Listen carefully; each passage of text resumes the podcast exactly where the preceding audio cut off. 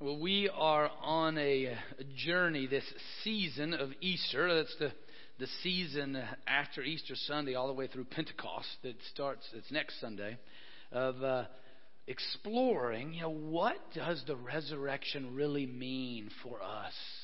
Um, and, and our, our, journey here is about how, in the power of the risen Christ, uh, we are continually being regenerated. We are regenerating. We are being made new more and more in the image of, of Christ, and that we are empowered by the power of the resurrection. And, and today, as we look at Colossians, this part of Colossians, uh, the Apostle Paul is telling us as a church how we are being regenerating to, together, how we need one another.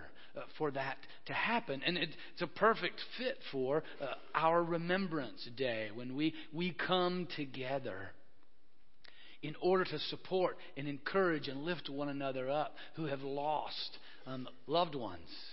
And in a way that all of us have lost loved ones that we are, are, need one another for that kind of support, that, that guide, that, that direction, uh, so that we keep our eyes on, in the midst of our grief and our tears, we keep our eyes on Jesus. And as we'll see uh, in, in our connections with one another, our gatherings together, what Paul's going to lead us to is say, keep your eyes on Jesus. It's His peace that's to rule in us. It's, it's His words that are to, to live in us. It's His name that is to guide and direct us in all that we do. And, and we need one another for that. A passage in Colossians chapter 3, starting with verse 15 uh, through 17. It's found on page 958 in your uh, Pew Bible, or you can uh, follow along on the screen. Let's pray. Almighty God, thank you for your written word. Thank you for your spirit who speaks to us of your, of your truth, of your goodness. And help us to hear from you in this time, to, to hear and apply what you are saying uh, to us.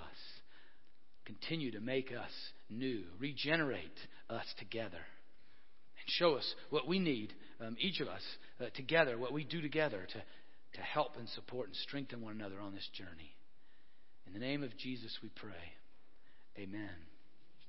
All right, Colossians chapter 3, starting with verse 15.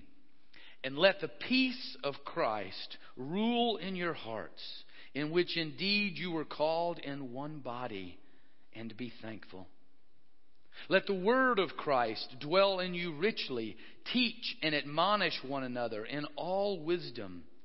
And with gratitude in your hearts, sing psalms, hymns, and spiritual songs to God. And whatever you do, in word or deed, do everything in the name of the Lord Jesus, giving thanks to God the Father through him. This is the word of the Lord. Thanks be to God.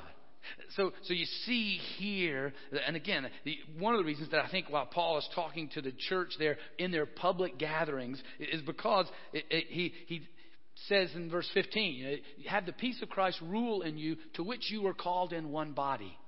You know, we can hear that, let the peace of Christ rule in you. We can hear it individually. You know, okay, well, let me be at peace. You know, let me be at ease. But why would he then say you were called in one body? Unless he was talking to the group as a whole how you relate to one another. Let the peace of Christ rule in your relationships to one another, in our relationships with each other, because you were called as one body. It doesn't make sense that he would be saying that to me individually. You know, I mean, yeah, I'm one body, I'm not divided. But we are called as one. We have been made by the power of the resurrection into one body the body of Christ. We are unified in, in Him. That is our reality. That is our eternal destination. That is who we are in Jesus. And what Paul is saying, let the peace of Christ rule in your relationships with each other so that you will be who you are. Not that you need to attain it, not that you need to achieve it. It's already been achieved by Jesus. An interesting word when it says, let the peace of Christ rule in your body. The word for rule there is the same word that's used for judge or an arbiter. You know, so, so in your relationships, in our relationships with one another, the arbiter, the, the judge that, that says, well, this is how you should act to one another, the defining guidance as to how we treat one another is the peace of Christ. What does that look like then? And the peace of Christ is, is to, to be what rules in our relationships with each other. That's the definitive guidance. What brings peace among us? What, what lives into the reality that the resurrection has accomplished in making us one? Well, you can look back a few verses in what uh, Pastor Dennis preached a couple weeks ago where he, he, he tells us because we're chosen, because we're holy, therefore we're to act like Jesus, which is to be humble, meek, and kind, bearing with one another in conflict, and forgiving one another just as Jesus has forgiven you.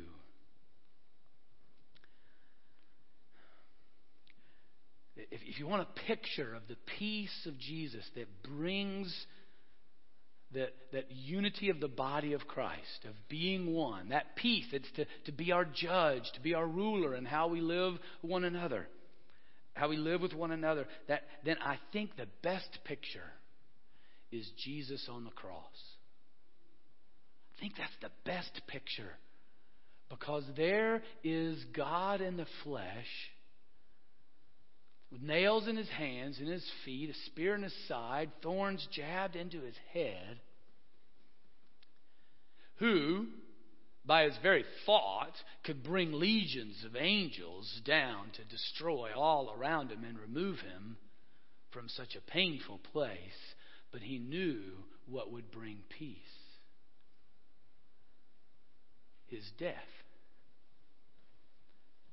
So it's not our sin that hung him on the cross. It's not the Romans that hung him on the cross. It's not the Jews that hung him on the cross. It was Jesus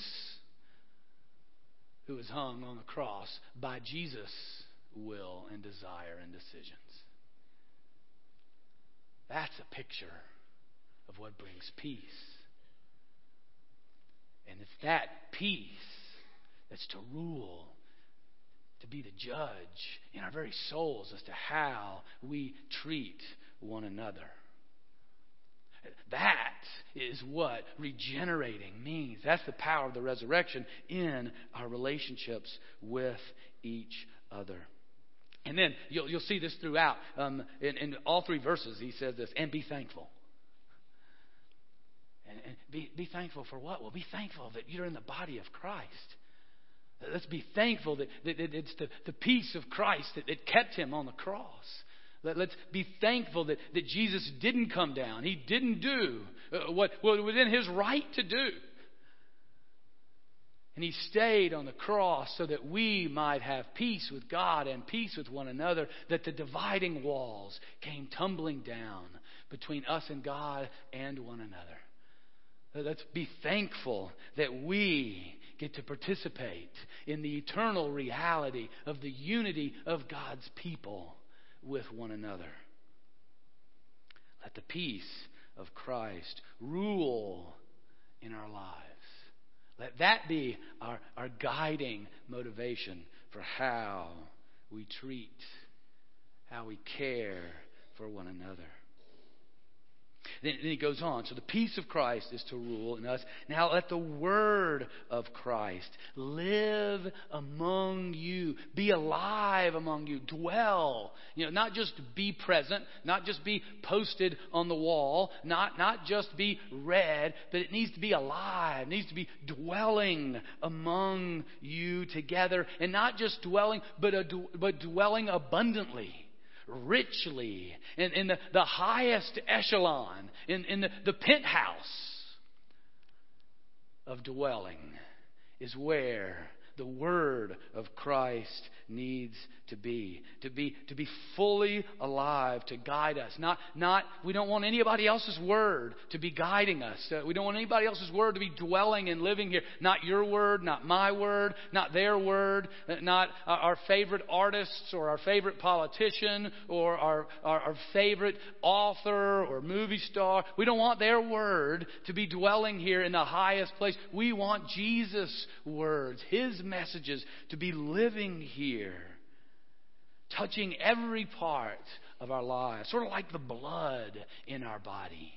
You know, that, that blood, that living organ that it is in, in us and that, that touches every part of us, you know, that brings what is nourishing and true and what removes what is wasteful, right? It, that, that, it's like that blood in our bodies. That's what the Word of Jesus is. And, and how does this, this happen that the Word of Jesus dwells in it? Well, one, it happens right now. I mean, that's why we have, when we gather together, reading of the Word and talking about the Word and applying the Word in our lives.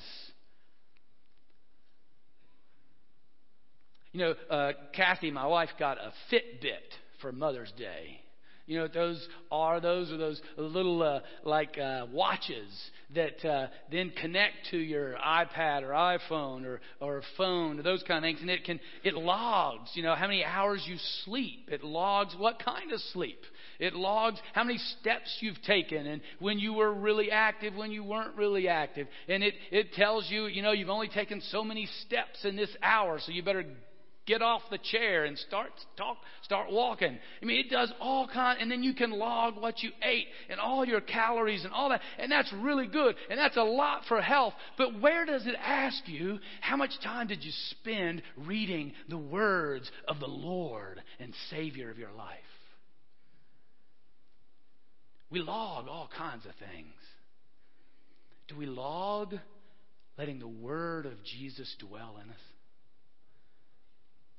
My challenge to you this summer is to log how much time you spend in Jesus' Word every day. That, that's what brings us regenerating power. That is the word of truth in life. That, that is the word, and it's why during the during the summer we're going to be walking through a chunk of the Gospel of John. But Paul makes it clear if we're about that unity of the body, if we're about regenerating in Him, then it's the words of Jesus and no other word that need to dwell in us and be alive in us. Is that word uh, the first that, that, has to happen? Is we got to know it. I mean, we, we have to be reading it. We it, we have to be in it every day. And I know that most of us aren't. So this is a challenging word. Well, that's what we're supposed to do, right? We're supposed to encourage and admonish. We're supposed to tell folks, yeah, this is what you're doing, this is what you're not doing. Encourage folks in what we're, we're doing that is the right thing in accordance with Jesus' word, and we're to warn when we're not. And I'm just here to tell you, you're getting messages of words every day, all the time. So we have to be regularly reading, daily reading in His Word. Let it, let it dwell in you richly, and then we got to talk about it. it. We teach and admonish one another in all wisdom. We have to be in relationships where we talk about our walk with Jesus because none of us are there. We need that accountability, that support, that challenge, that help from one another as we're walking through, following Jesus together. We are not just on a boat gliding through life, waiting for that day when we see Him face to face. No, we are here to be His people right now, and we need His Word in us. Otherwise, we're going to be more American than we are Christian. Or, or you're going to be more Cincinnatian than you are Christian. I'm going to be more a Smith than I am a follower of Jesus. We don't want that. That is not what we want. We, we need His Word. So that, that's the, the challenge. That's where we're admonished in here. And in all wisdom means that, yeah, we, we need to say His Word, encourage one another, challenge one another in all wisdom in ways that we can hear with one another and in ways that we do it in ways that we apply His Word. I mean, Jesus told us in Matthew 7 the fool is the one who reads His Word but doesn't do it. You might remember that little parable. That's like the person that builds his house on the sand. The wise person is the one who reads His Word and does it. That's the one who builds his house on a rock. So, we as community, again, how we re- regenerating is that we are regularly in talking about, encouraging, admonishing, teaching one another what we're reading from Jesus in His Word. And then the other thing we do is with gratitude in your hearts, we sing psalms, hymns, and spiritual songs to God. And if these aren't the two parts of a worship service, I don't know what is. That's what he's talking about. That's what, that's what, that's what the Christians have been. We've been doing this since Jesus. Gathering around his word and singing songs with one another. But we're a couple things about the singing songs here. And here's a place where you can maybe admonish yourself or maybe encourage yourself. As we were just singing, were you singing to God? Or were you just singing? Or maybe even your focus was on if the, you liked the song or not. Or maybe your focus was on how it was being sung. Or maybe your focus was on singing it just right. Ah, that doesn't matter. That does not build us in this regenerating journey. What matters is are we singing songs of truth to God? That's what he said. And with thanksgiving. With thanksgiving in your heart. The, the point, and, it, and you know, that's why he lists all kinds of songs. I probably had the same issues then they did that, that we do now. Because they were human. Well, I like Psalms. Paul's, I don't care. Great. If you like Psalms, then sing them to God. I don't like hymns. Well, I don't care. Sing, is it about God? Is it true? Then sing it to God, whether you like it or not. And do it with thankfulness. That's and that is what builds us up. That is what encourages us. You know, God God's so smart. I mean, he really, really is because, you know, we, used to think that memory, long-term memory and, and deep memory was um, housed in different parts of your brain. Actually, that's not the case. What deep memory has nothing to do with where it's housed in your brain, but how deeply it was embedded, how active the neurotransmitters were in your brain when you heard it or said it or sang it. Well, the point of singing is it uses more of your brain. It makes your brain more active than if you're just sitting like now, me sitting here talking to you. When we sing, more parts of our brain are active, so it goes deeper. Well, God created the brain, so He knew that. And that's why He said we need to sing. I mean, think about this. How else will a four year old learn his ABCs? You think just saying A, B, C, D, they're going to memorize all 26 letters of the alphabet just from rote?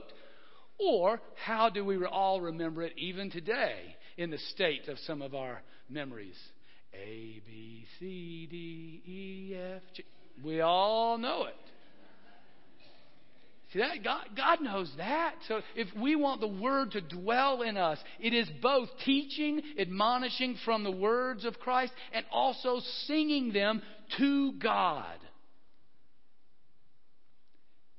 That maybe if there's any one thing I'd have you remember today, it's now every time you sit in that place and you sing, that you are sure you are singing to God. Over here, you got a real help.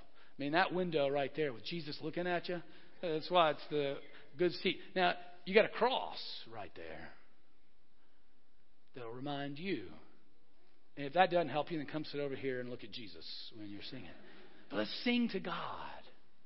Because that's where the Word becomes deeper within us. And then finally, in everything, whatever you do, in word or deed.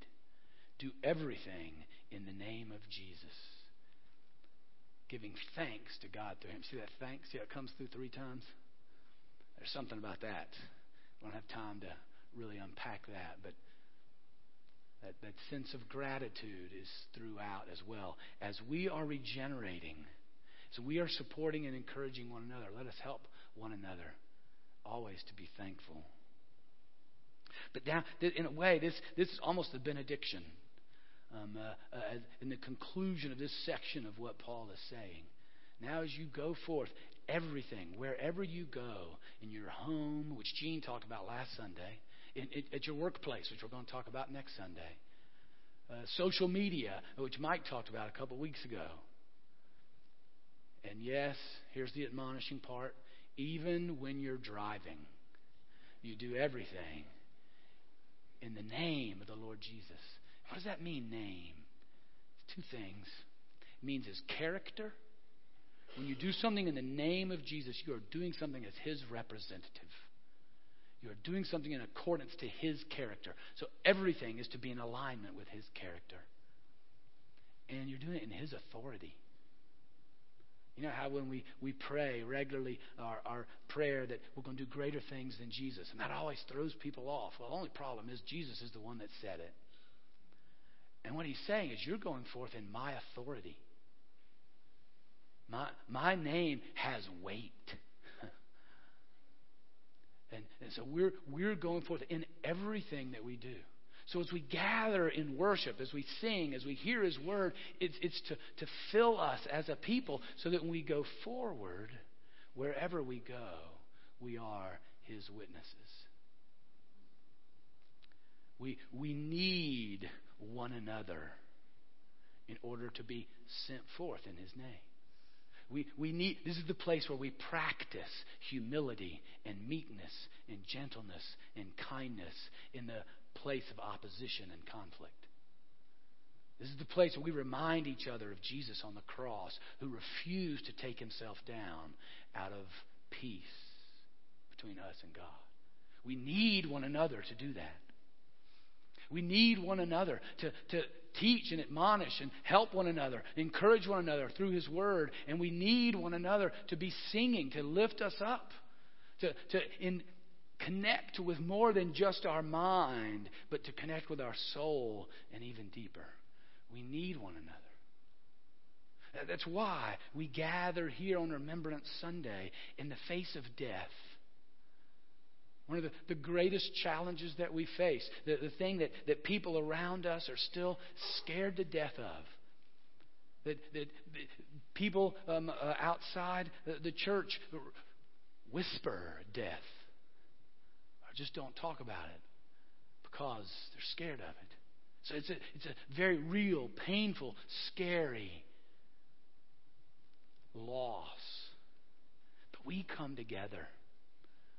We come together today. We come together every Resurrection Sunday to help us all be pointed to Jesus, to recognize His peace, that He conquered death that separates us from God and has made peace between us and God. Death has lost its sting. We, we gather here together to remember to, to, to let His words dwell in us, that He has gone to prepare a place for all who are in Him. And to be reminded of the power, the authority of His name that He is greater even than death itself. Oh, that's, this is just a one example of how he, we help one another on this regenerating journey. For those of us that have experienced death in loved ones around us, that we know it's not the end and that we can respond in thanksgiving. Thanksgiving, one, that we weep at their death. That we had such a relationship with them that when it's gone, we're, we're, we're hurt. Would we want it to be another way? That it didn't hurt?